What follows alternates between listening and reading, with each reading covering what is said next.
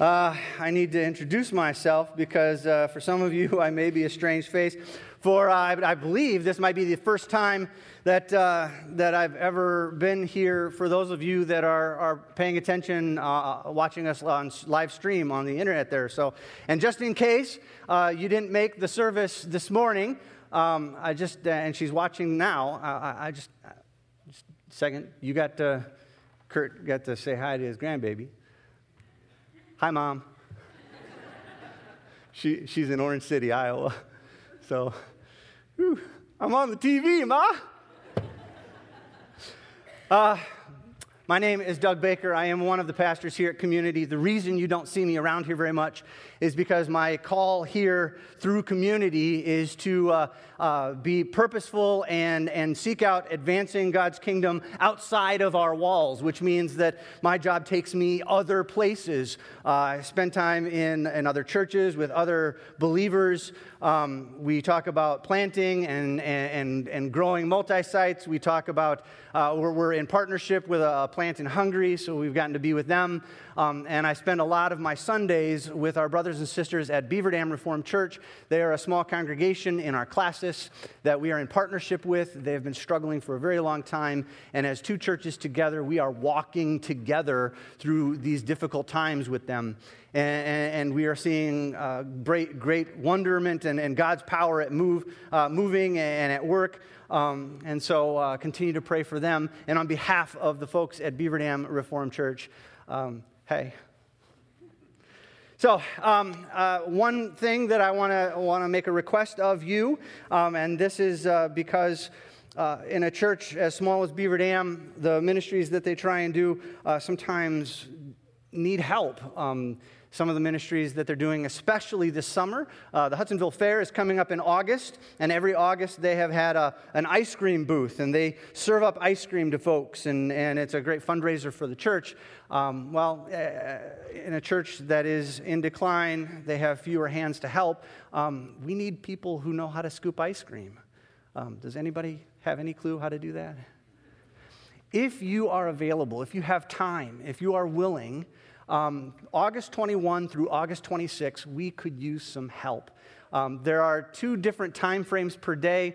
There's a one to six, and there's a six to close. Um, and on those days, if you have some time and would love to help, come see me. You can see me after church. I, um, I have the sign up sheet right here. So we can plug you in right away. Uh, if you need to look at your schedule and you want to give me a call later this week, that would be great too. Um, thank you. Thank you for your prayers and all your help. Um, now, on to God's Word. Today, we are going to be digging into God's Word.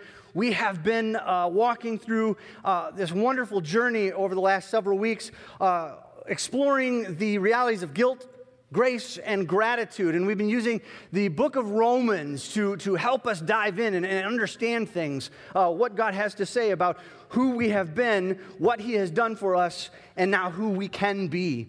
And so today, uh, we get to zero in on one of those chapters that talks a lot about grace, a lot about what Christ has done for us. Um, this is uh, the book of Romans. This is kind of uh, the, Apostle Paul's magnum opus of theology. Um, it's pretty deep, it's pretty thick. And uh, so we're going to try and uh, help unpack some things for you. Um, we're in chapter 6, but uh, the last two sentences of chapter 5 illuminate where chapter 6 begins. And so we're going to begin the last verse of chapter 5. If you'll join me, let's dig into God's word. Let's see what God has in his wisdom for us today. Romans chapter 5, starting verse 20. So the law was brought in so that the trespass might increase. But where sin increased, grace increased all the more. So, what shall we say then? Uh, shall we go on sinning so that grace may increase? By no means. We are those who have died to sin. How, how can we live in it any longer? Don't you know that, that all of us who were baptized into Christ Jesus were baptized into his death. We were therefore buried with him through baptism into death, in order that just as Christ was raised from the dead through the glory of the Father, we too may live a new life. For if we have been united with him in a death like his, we will certainly also be united with him in a resurrection like his. For we know, we know that our old self was crucified with him, so that the body ruled by sin might be done away with, that we should no longer be slaves to sin. Because anyone who has died has been set free from sin. The death he died, he died to sin once for all, but the life he lives, he lives to God. In the same way, count yourselves dead to sin, but alive to God in Christ Jesus. Do not offer any part of yourself to sin as an instrument of wickedness, but rather offer yourselves to God as those who have been brought from death to life. Don't you know that when you offer yourselves to someone as obedient slaves, you are slaves of the one you obey. Whether you are slaves to sin, which leads to death, or to obedience, which leads to righteousness. Thanks be to God that though you used to be slaves to sin, you have come to obey from your heart the pattern of teaching that has now claimed your allegiance. You have been set free from sin and have become slaves to righteousness. Grass withers, flowers fade. The word of God endures forever.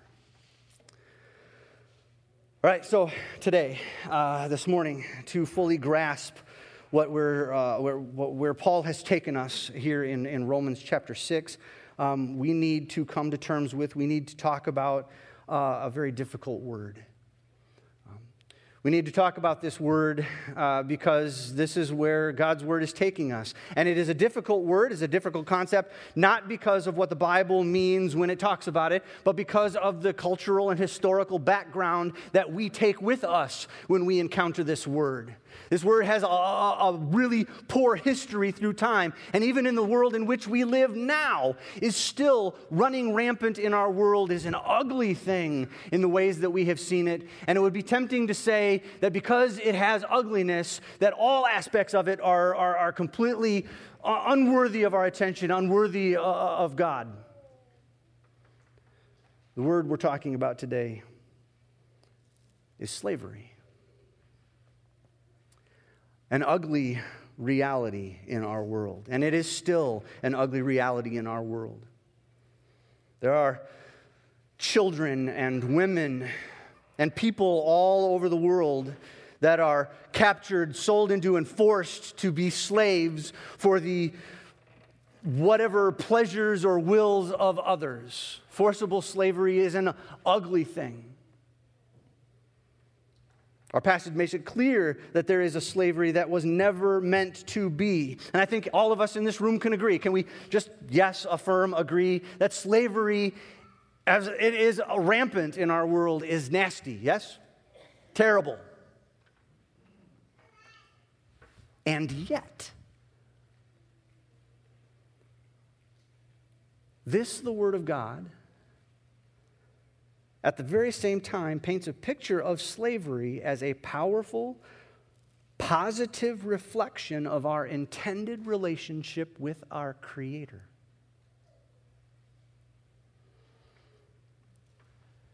Now that makes me uncomfortable. Because I like black and white. I like things to be just what they are and then to not be what they're not supposed to be. But our passage, our passage, we read it just a little bit ago, suggests that there is an inappropriate slavery and there is an appropriate slavery. Now, there's no way that it contends that forcible owning of another person is acceptable. There's no way that it suggests that because, and I can say this with pretty, with a fair amount of confidence, because I know the Greek. The Greek says, it uses the word for slavery is doulos. And part of the meaning of that Greek word doulos is the willing giving of oneself to be owned. A willing, uh, uh, um, to, to, to choose to give yourself over to another. Now, there is no aspect of that over here. So, if uh, we got a wide spectrum here, the whole stage here is the spectrum of slavery. We can say, like, this whole half over here, which is forcible owning of someone else, bad, completely bad. And somewhere over here, the Bible seems to paint a picture that we can give ourselves away. Here on this other half of the stage is the giving of ourselves away.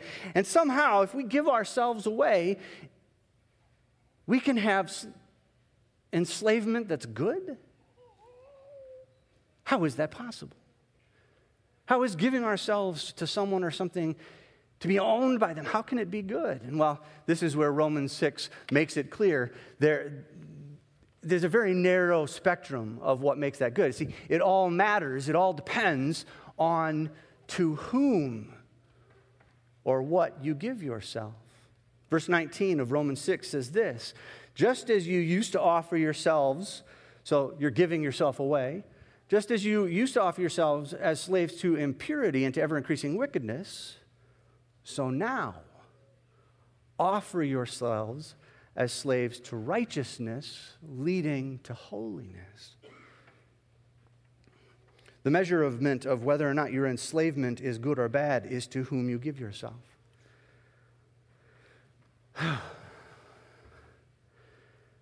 now, talking about slavery is, is a difficult thing. I mean, there's a, there's a certain um, uh, tension that that causes inside of my person. The problem is, is just because you don't like something, just because I don't like something, doesn't mean that it's not true. And the more time I spend in God's Word, and the more, well, the more time in my experiences in life, the, hey, the more time I spend in marriage, I think the more I'm convinced that I am inherently created to be owned. That I'm created to be owned. You know what it means to be owned? It means that we get our identity from outside of ourselves. That the thing, see, things, things, people, things that are owned are, are known by who owns them. This is Doug's Bible. Doug's Bible. I haven't gotten my name printed on it, but many people do. These are, these are Doug's boots. And after a morning of preaching and uh, working up a lather, you don't want Doug's boots. Ownership is a part of life. Ownership is how we understand uh, the boundaries of life. It's how we, we experience and understand what happens to us. And regardless of how uncomfortable saying it makes me feel, I cannot deny its truth. How I encounter the world and all the aspects of the world is eh, my experiences tell me that I am owned on a regular all the time. This is, this is, this is how the world and I have a conversation. It's deeply ingrained in who I'm and how I'm made. I worry about what others think of me. I, I wonder if people will be offended by the things I say. I, I, try and keep the peace with the uh, people in my neighborhood so that they will think that I'm a good neighbor. And I try and be a good dad so that my, my sons will think that I'm a good dad. And, and I want my wife to think that I'm a good husband. All of who I am defined by what others are thinking. Pride is how I measure myself against others. I'm, I'm better at that than they are. Shame is how I don't measure up against somebody else. Wow, they're, they're, they're way better at that than I am. Fear is what I'm afraid others will do to me, and love. Love is the outpouring of compassion and affection from me to someone else, or their outpouring into me. You can't have love without another. And love is the greatest gift. I think the Bible might say that somewhere. Every, the, every core reality of who I am is defined by what another thinks or, or, or, says about me. And this became, this became incredibly true for me just a couple of years ago. After almost 20 years of marriage, I realized that my beloved wife owns me. She owns my heart. And I'm not talking about in that nasty way where she's like, she's the one who controls everything. You know, you know who wears the pants in that family. That's not what I'm talking about. I'm talking about she has captivated my heart in a way that no other can. She owns me, and this became incredibly real for me. I knew it was absolutely true a couple of years ago when we find out, found ourselves on a used car lot and we bought a Volvo. Because we went out kind of looking for cars on that January day, and it was snowing. It's not a kind of day you go out and look for cars and we were trying to offload our, our PT Cruiser, just weren't very happy with it. And we get to this car lot and we're walking around, and she sees this 2005 Volvo V50, and suddenly she did this thing. Oh. Now, the trouble with the Volvo is that it did not meet three of the four criteria that I have for buying a used car. And if you know me, you know I take buying used cars very seriously. I've got four criteria, you do not deviate. I'm like, but honey, you know, it's, it's got this, honey, it doesn't have this, honey. And she's like, yeah, but can we just, can we listen to it run? Like, um, all right. Heated seats. Okay. And we got out of the car and she said, well, now I, I know, I know it doesn't meet all of your used car criteria, but, and I knew in that instant, I had bought a Volvo. and as that percolated in me over the next uh, week or so, I realized how powerful she is in my world. And I, and I told her that. I, one day I was just, you know what, honey? Um, you know, you know you own me, don't you? And she goes, You just figured that out? I'm like, That's a powerful place to be. That can be very dangerous. She goes, Yeah. And she said these beautiful words, But you know, you own me too. I'm like, Really? oh, shucks. Part of being human is being created for relationship. We are created for relationship. We're created to need other. God said so right at the beginning. It's not good for man to be alone. That's what he said. Even though man had God hanging out with him all the time, still the Father said, You shouldn't be alone.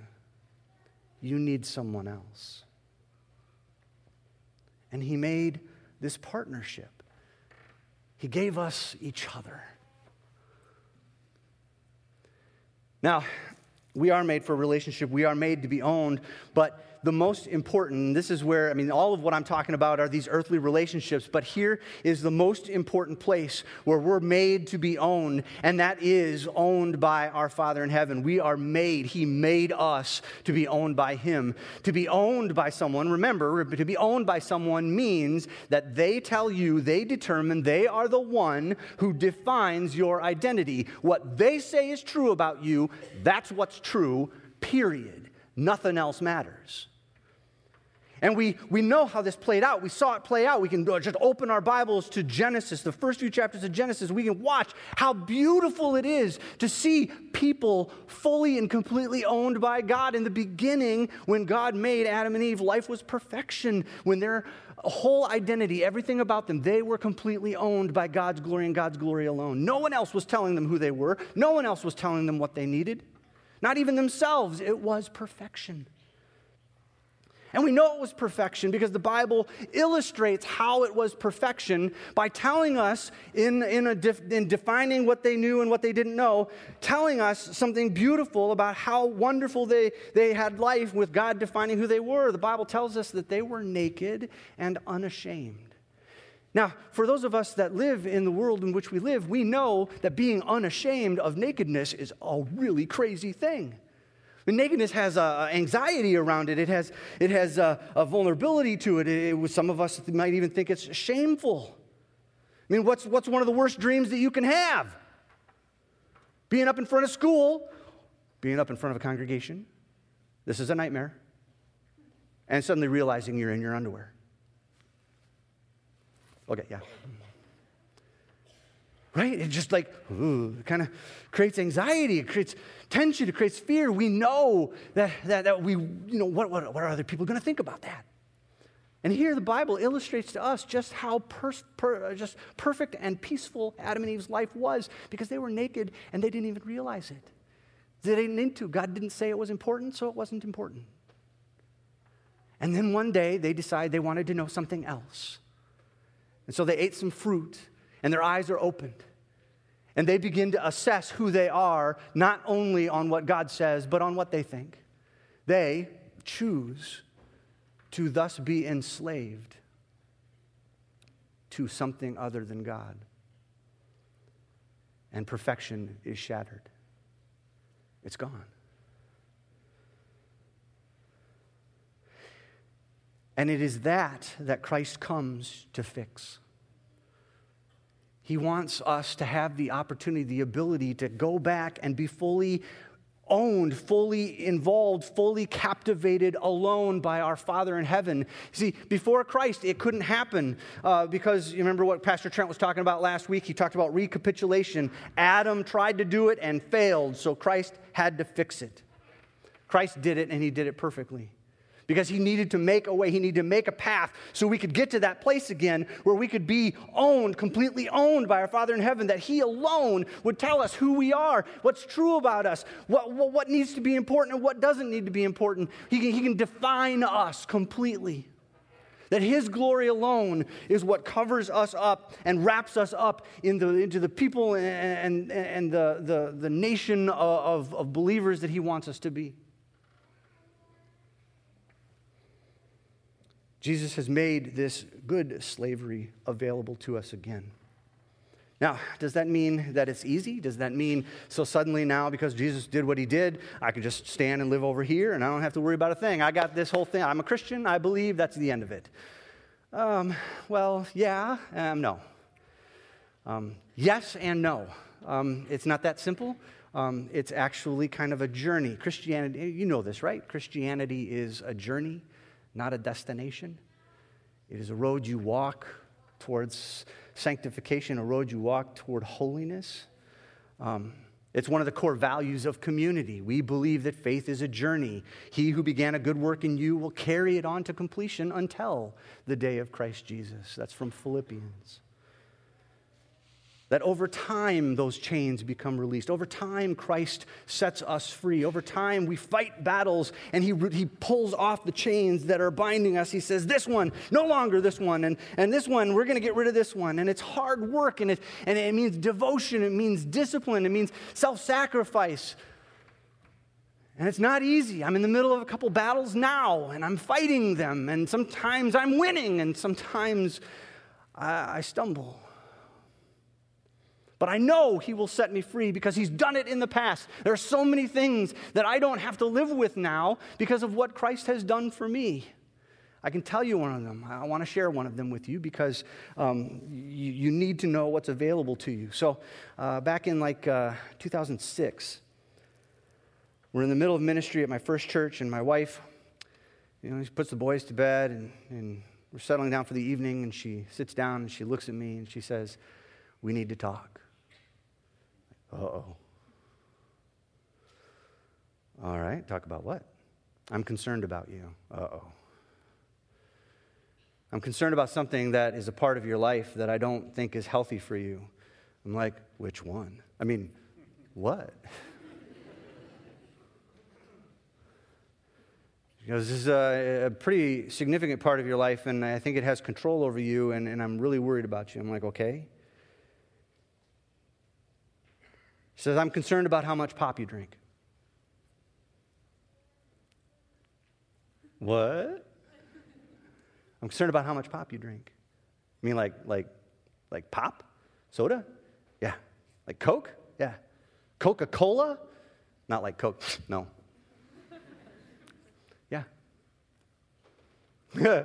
um, all right, no worries, no problem. Why? Well, it's a lot. I mean, you've, you got like several 20 ounces a day. You're spending the money on that. You know, you swing by the uh, convenience store, and it's always more expensive, and all the caffeine. And I'm like, okay, honey's just pop. I know, but I'm worried about you. All right, well, you know, I didn't take her very seriously. I kind of poo pooed what she was saying. I was condescending to her. And, and she is a wise enough woman to know that uh, what you do when you're concerned about something you plant a seed and you step away. And what I learned in that moment is when somebody that loves you expresses concern about something, um, you got to pay attention. And I, I, tried to kind of get rid of it. I tried to ignore it for a while, but uh, it just wouldn't go away. It just kept kind of working on, on me a little bit and in my heart. And finally, I'm like, all right, all right. All, should I, I should probably pray about this. It's like this worm, keep going on in there. I got to get rid of this. So I, I, got on my knees and I'm praying, God, um, um, all right. So Laura was talking about something she's concerned about, and she says that I might drink too much pop. What do you think? And I love this because here's God, and He's like, ha ha ha. All right, I've been waiting for you to ask about this one. I'm like, what? He's like, so what do you think's going on? I'm like, well, she's worried I'm drinking too much pop. I'm like, you think you're drinking too much pop? I'm like, it's just pop. Who cares? He's like, hmm.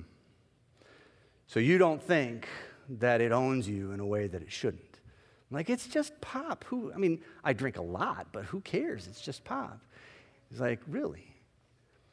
So you you think there's good false gods and bad false gods? Like, well, I didn't, I wasn't saying that. I just don't think it's a God at all. Why? Because it's so unimportant? Well, yeah, it's just pop. All right, so there's a little God and there's big gods, and so only the big gods matter. I'm like, whoa, no. But, like, there's big things people have to fight, and then there's just, you know, we've got our little things. Well, what's a big thing? Well, you know, like big things. Like some people worship money, and some people, you know, they, they, some people are addicted to, you know, drugs. I mean, I mean, here we are in Hawarden, and, and, and meth is a big problem. like, okay. I'm like, there's other big gods. I mean, your Old Testament talks about big gods. There's, remember, like Baal. Baal in the Old Testament, he was a big god. And God just starts laughing. I'm like, are you laughing at me? He's like, oh, son. You think Baal is bigger than Pop? I'm like, absolutely, Baal's bigger than Pop. Baal's all through the, the, the Old Testament. I don't see Pop mentioned anywhere. He's like, Doug, I'm going to open your eyes on this one, all right? You ready? Baal doesn't exist. Like, what? He goes, Baal isn't real. You know what happened? Somebody took a little piece of wood, they made a figurine, or they polished up a stone, they put it up on their mantle, and they said, Your name is Baal. That's Baal. That's it. He doesn't exist. Except when he does. See, he exists when the human heart turns from me. That's when he becomes a God. Anything, I don't care whether you think it's big or whether you think it's small, anything that turns your heart from me is a God. Now, let me ask you again, how you doing with pop?